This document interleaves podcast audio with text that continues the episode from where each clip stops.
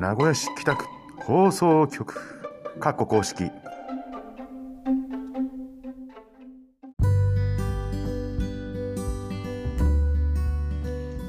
北保健センター職員の野呂と申します。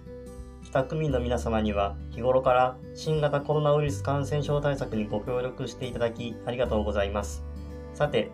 第3波と呼ばれる昨年11月からの新型コロナウイルスの感染拡大は食事、カラオケ、喫煙などマスクを外した場面での接触が多かったことが引き金になったと考えています。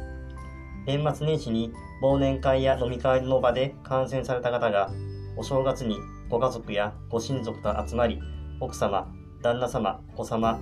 おじいちゃん、おばあちゃんに感染させてしまう。そうすると今度は感染された家族の方々が職場の同僚や同級生、ご高齢の方へ感染させてしまう。こうした感染の連鎖が次々と起こり、急激な感染拡大を招いてしまいました。緊急事態宣言の下で皆様には頑張って自粛をしていただき、2月に入り、ようやく名古屋市内の1日あたりの感染者数は少なくなってきました。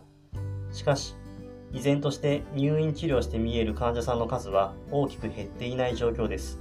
それはなぜかというと、ご高齢の方や持病がある方が感染されると、回復に時間がかかり、入院が長引いてしまうからです。コロナの入院患者さんの対応に当たっている医療従事者は、年末から連日連夜、激務が続いており、疲れ切っています。彼らを助けることができるかどうか、また、ご自身が感染せずにいられるかどうかは、皆様お一人お一人の行動にかかっています。まもなく緊急事態宣言が解除されると思いますが、3月4月は別れと出会いの時期ですので、歓送迎会など食事の機会が増えたり、